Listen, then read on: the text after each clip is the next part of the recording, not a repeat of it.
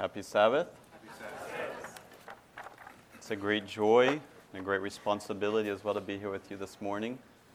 Since Stephen asked me several months ago to preach this, this Sabbath, I have prayed quite a bit and asked the Lord, what is the message that He would have me to share this morning? I confess that I'm more comfortable preaching in the jungle to a group of river people or Indians. About 10 days ago, I was in the jungle, my wife and my boys and I, where we spend a lot of our time doing training with the local churches and our Bible workers that are, re- that are working in, in unentered areas. And I preached a Wednesday night in the church, my shoes off, in a very comfortable uh, place. We come together through the jungle mud. Everyone takes their flip flops off at the front of the church, and we come in as a family and open and study, study God's Word. In that sermon, I was translating my own sermon into two languages. So I have an option this morning. I can either consider you all Indians, and I'll feel a little bit more comfortable, or I can take my shoes off, or ask the Holy Spirit to translate what I have to say today, that it can come to your hearts and really meet the need that each one of us have. Let's pray one more time and ask the Holy Spirit to be here with us. Lord, we are so thankful to have this opportunity to come together, Lord, from all over the world, to study your word and to go back, Lord, on fire to continue advancing your kingdom. Lord, send your Holy Spirit in this moment. Lord, I pray that you will be seen and that the words that, that come from my mouth will be your words, Lord. Bless each one of us in Jesus' name. Amen. A few years ago, I visited an Indian village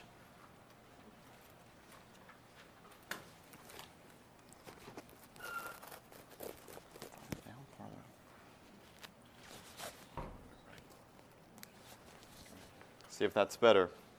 A few years ago, I visited one of the Indian villages in a region where the Adventist church has not entered yet.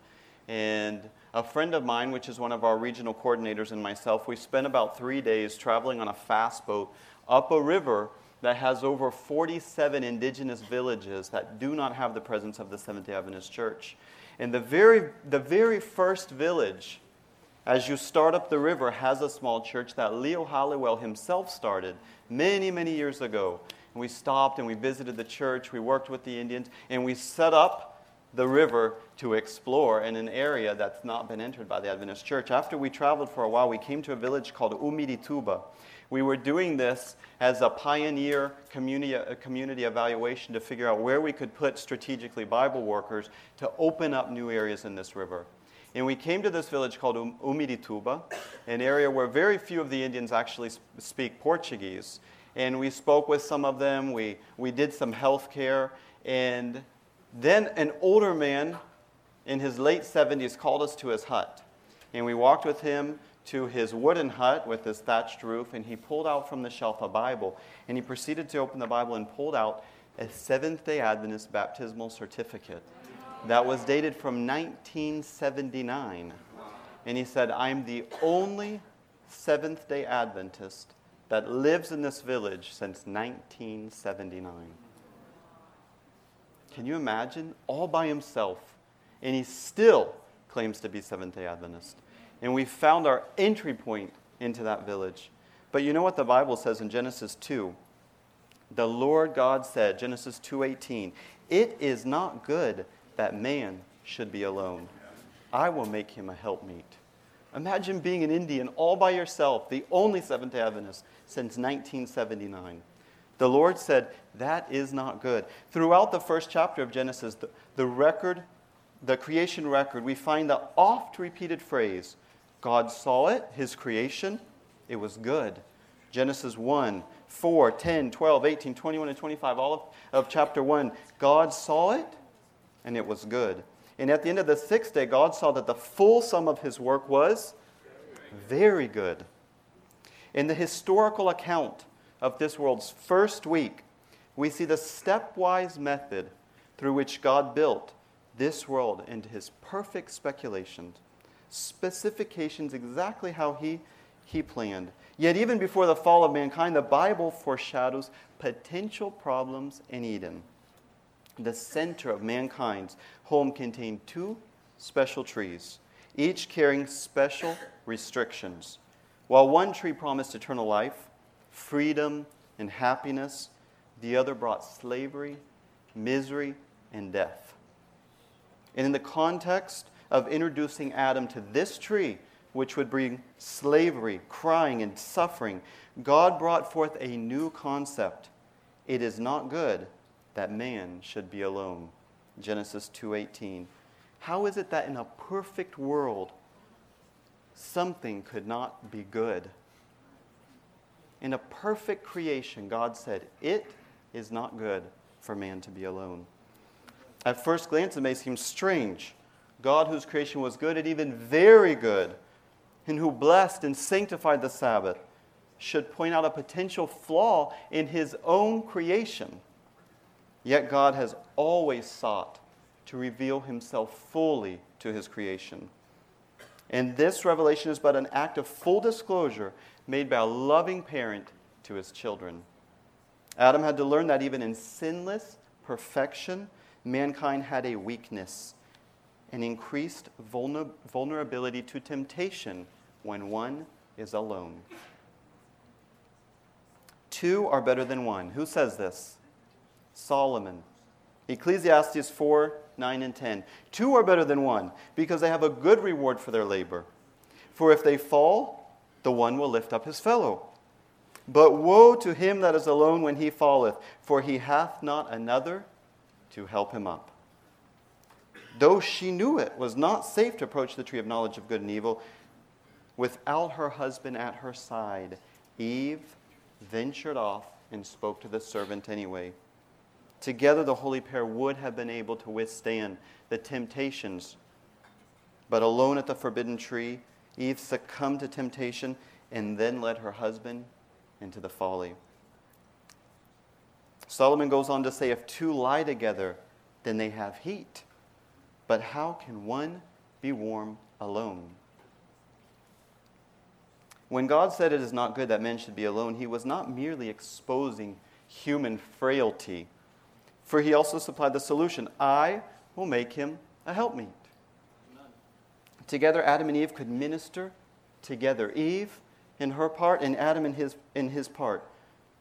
Though God gave Adam the strength that comes from two united against a common foe, the unity of two into one. This same advantage, which is not limited to only marriage relationships, is still available to us today. For where two or three are gathered together in my name, says Jesus, there I am in the midst of them. Matthew 18 20. When two or more people in Jesus' name come together, God is present in a special way that cannot occur when only one person is by themselves. And that something special comes through love. Remember, the only love possible when only one is present is what? It's pride, the love of self, because there is no one in whom we can share love.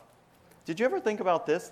God exists from all eternity in three persons God the Father, God the Son, God the Holy Spirit. And in that Godhead, we can see the true reflection of love. If we believed in, in love, if we believed in God the way the Muslims believe that there's one God, for all eternity there couldn't exist love because it would be one person with a selfish, a self centered feeling. Even God Himself is three that can exchange love between the three people of the Godhead. But because God is love, He loves us. And God's love stirs up within us a love to return to others, to work for others, and draw into that unity. Love for one another is evidence that we are born of God and know God, says 1 John 4 7. It also announces to the world that God dwells in us and that we are being perfected by Him, 1 John 4 12. In Hebrews 10:24 says, "And let us consider one another to provoke unto love and to good works." Hebrews 10:24. For he that loveth another hath fulfilled the law. Romans 13:8. Yet none of this is possible when one is alone. It's not possible when one is alone. On the night before his death, Jesus prayed for his disciples the first fruit of his church, that they may be one. As, he, as we, he said, the Godhead, are one. In John 17, we find his prayer for unity, which we've even been hearing quite a bit lately from an ecumenical standpoint of unity, which isn't exactly the unity that Jesus was praying for. But we see Jesus' prayer for unity among his followers, that we may be one as he is one with the Godhead. Before Jesus, the bridegroom, reunites with his, with his bride, the church body must also be one, for God will not let this prayer go unanswered. Sister White shares with us in Testimonies for the Church, Volume 4.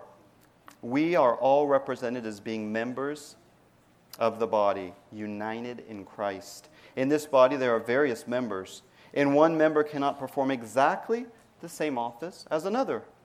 Yet all these organs are necessary to the perfect whole and work in beautiful harmony with one another.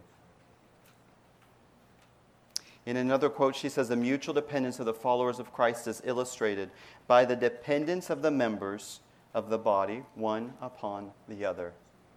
There's a dependence one upon the other. Now ye are the body of Christ, and members in particular. And whether one member suffers, all the members suffer with it. Or one member be honored, all the members rejoice with it. This figure, as representing the church, is full of the most tender significance to God's people, both as their relationship to Christ and as their relation to one another. As in the natural body, the suffering of one member is recognized as suffering in, in causing harm to the whole, so in the church, the weakness or sorrow of one member reaches all others with its influence, and the strength of one is the gain of all. This unity that Christ prayed for is to be seen not only among individuals, but among ministries. I do believe if Ellen White were alive today, she would address supporting ministries. She would address us that we can have unity. OCI exists for a reason. It exists to bring unity, to bring networking among ministries around the world, that we can be one, that we can have oneness among ministries, among people, and with the organized church. I really appreciated the, the talk that, that Elder Ryan gave yesterday, talking about the church and supporting ministries. And I really appreciated his response to one of the questions, pointing out that what is the church? What is the church? If we could define church, what would we say is church? The body of God's people. Church are the people. Church is not a, a building. This is not the church. This is the church building. But we are God's church. And so we have to have unity in God's church, with God's church, with each other, with each member, with each ministry. And I know if you've been around long enough in any kind of God's work, in any phase, in any department of God's work, you've seen what we call disunity.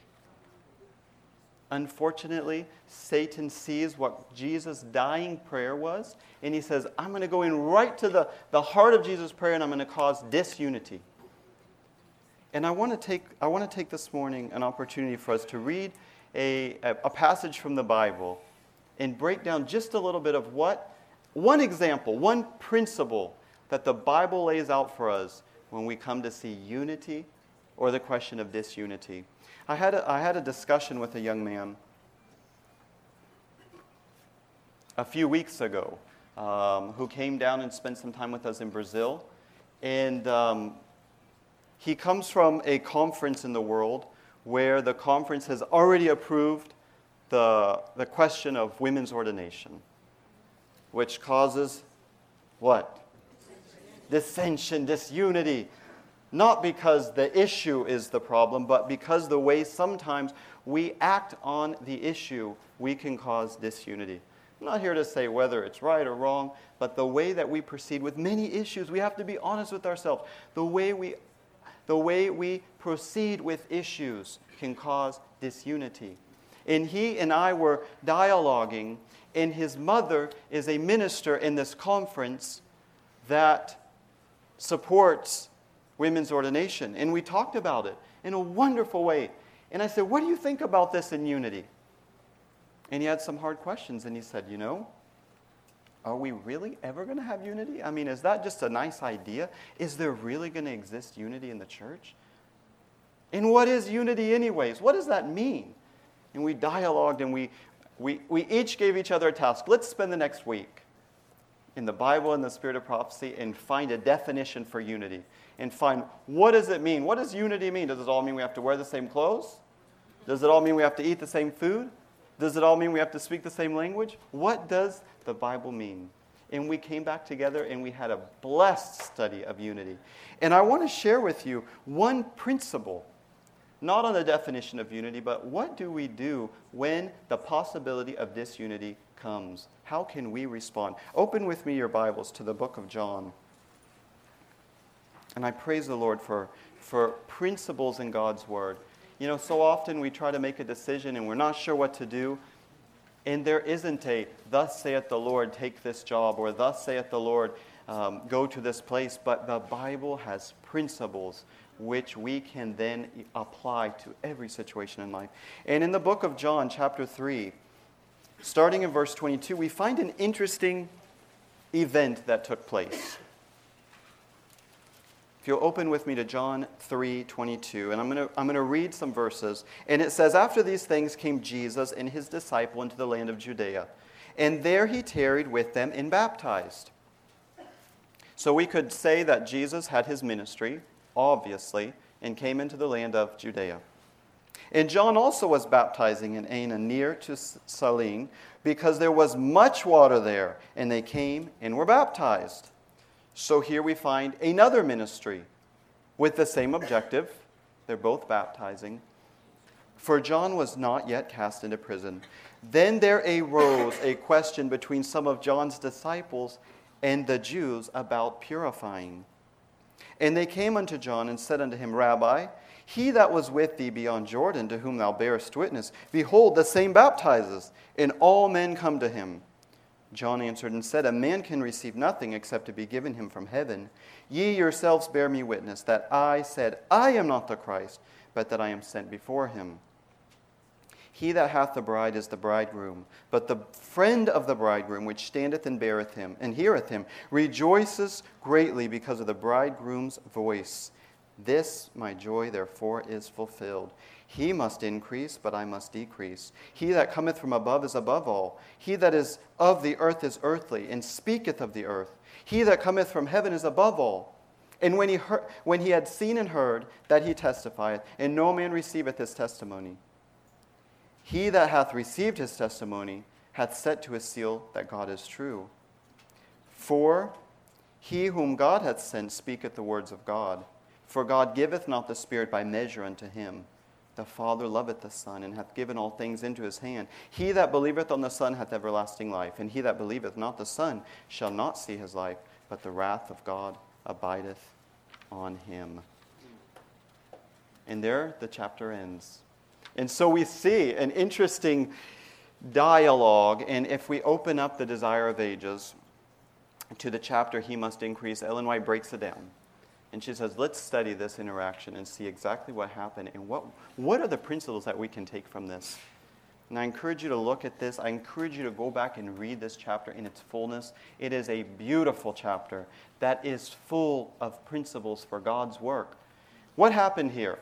Jesus, who is God, who is the Son of God, who was perfect, who was doing ministry, who came to the earth to show what, what is who is God, what is God's objective, and to clarify to a world that was in darkness what is God's purpose on this earth, had a ministry that he was, that he was working on, that he was reaching people. And one of his very own disciples also had a ministry, which, which his objective was to point towards Jesus.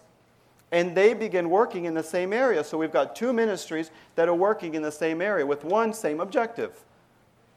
There was a lot of water, the Bible says. There's lots of room to work together. But suddenly, John's disciples became a bit jealous. Why were they jealous? They had a potential, they had a, they had a following going on. Sister White says, For a time the Baptists' influence over the nation had been greater than that of its rulers, priests, or princes.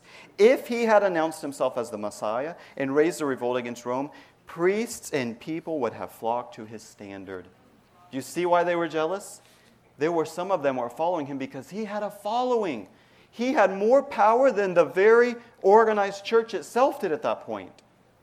So there was a potential for him. And his disciples said, hey, you know, if he does go any farther, I'm going to be like the head honcho in this. And so there's some there's reason for jealousy. And Ellen White goes on to say that the crowds begin lessening day by day as the Savior worked in that area. The crowds begin leaving John and coming to Jesus. Was that not the, the point of John's ministry? Absolutely. But his disciples didn't see that so quickly. They didn't see it. They said, wait a minute. You know, we had 700 with us yesterday, and today there's 600. And the next day there's 400. Now, hold on. And they came to John and said, hey, he's doing the same thing we are. And they showed jealousy. What does the Bible say John's response was to that?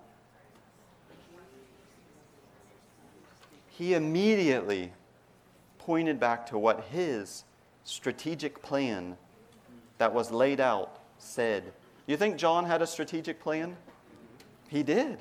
He knew what his end goal was, and he knew how he was going to get there.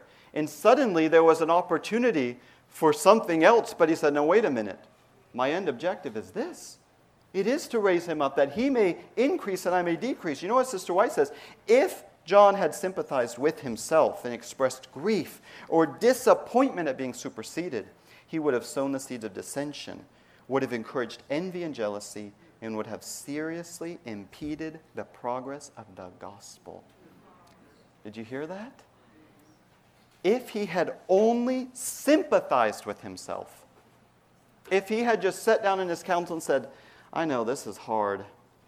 You know, we have had a nice ministry, and but and even if he had come out with the right answer in the end, it, she says if he had sympathized with himself, it would have sown the seeds of dissension, which would have hindered the progress of the gospel. There's so many points that we need to study in this chapter. That's why I say I, increase, I encourage you to go home and read over this chapter and, and say, Lord, is there something that I can apply for my ministry? I don't know. I don't know your ministry, I don't know where you're at, but God does, and He can speak to us. Sister White says those who are true to their calling as messengers for God will not seek honor for themselves.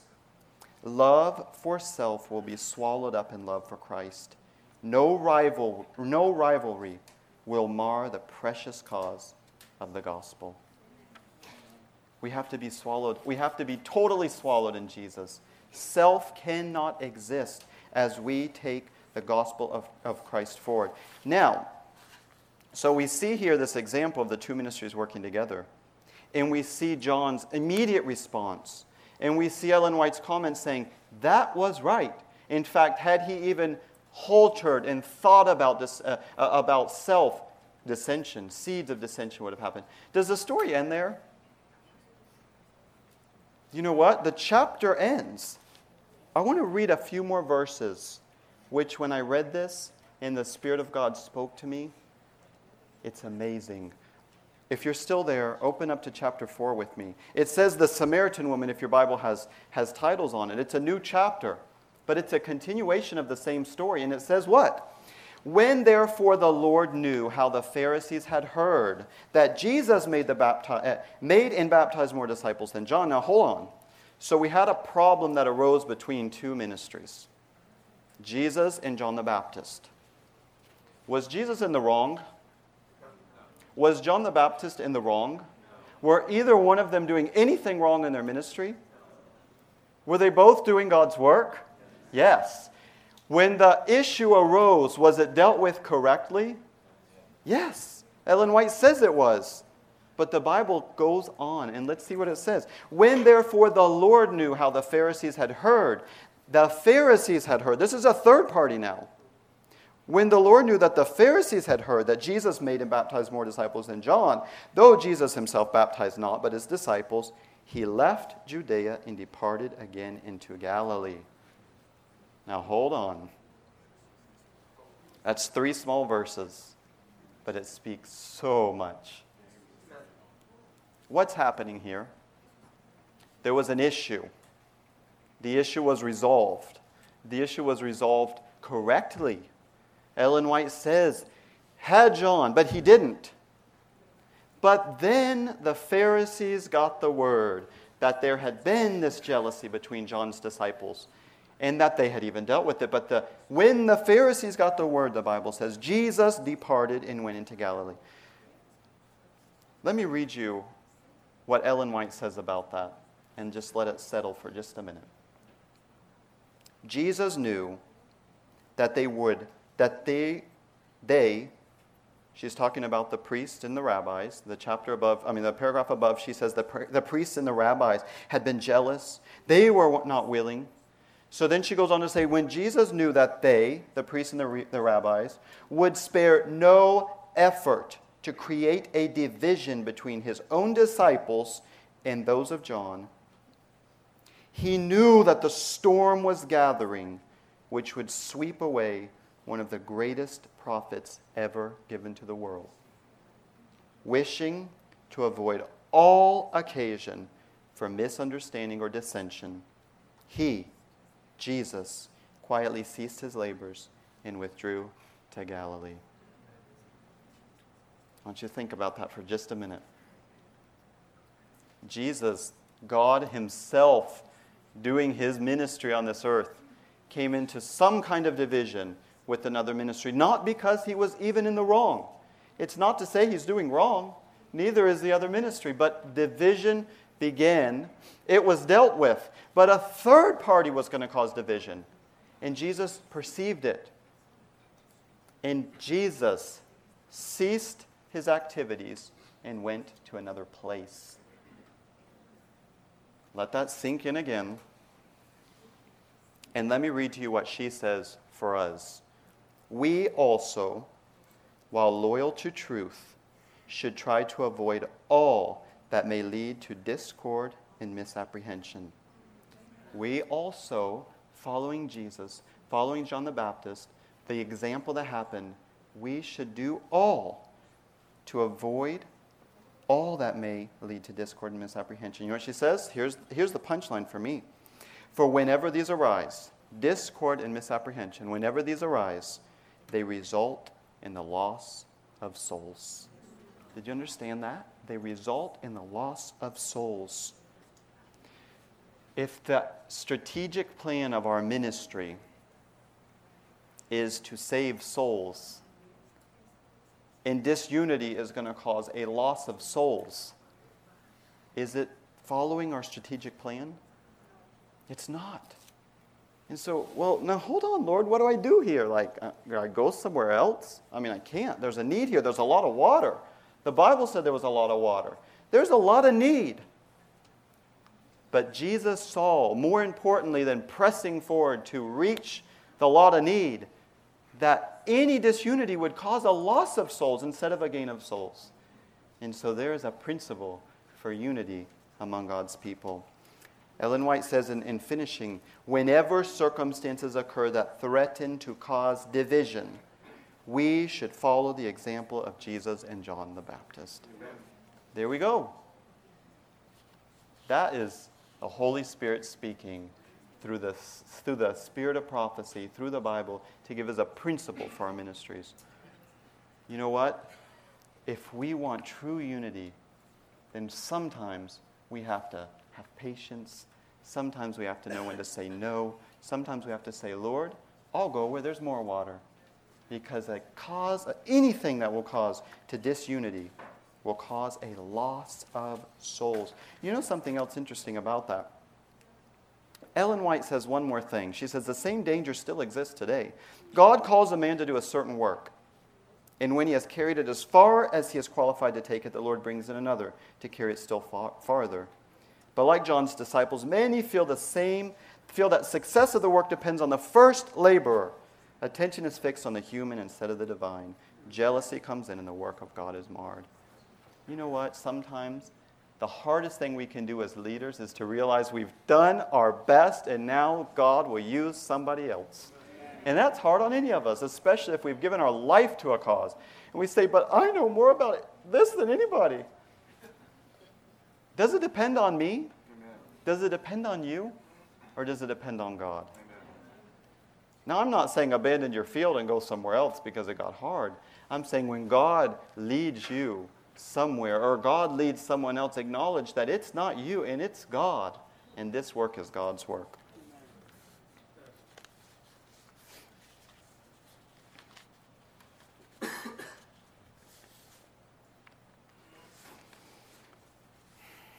Just want to encourage you guys to, to take some time and read this chapter through.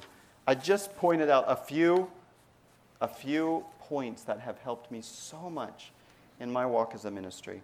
And I ask the question Are you a lone candle sputtering in the darkness?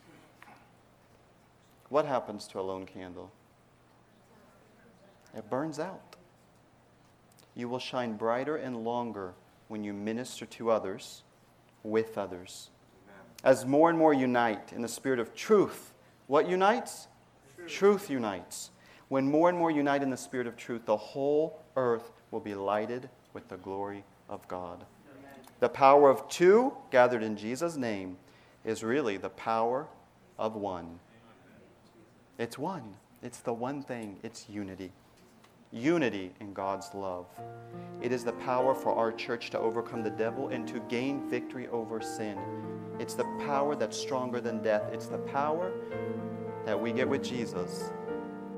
This media was brought to you by AudioVerse, a website dedicated to spreading God's Word through free sermon audio and much more. If you would like to know more about Audioverse, or if you would like to listen to more sermons, please visit www.audioverse.org.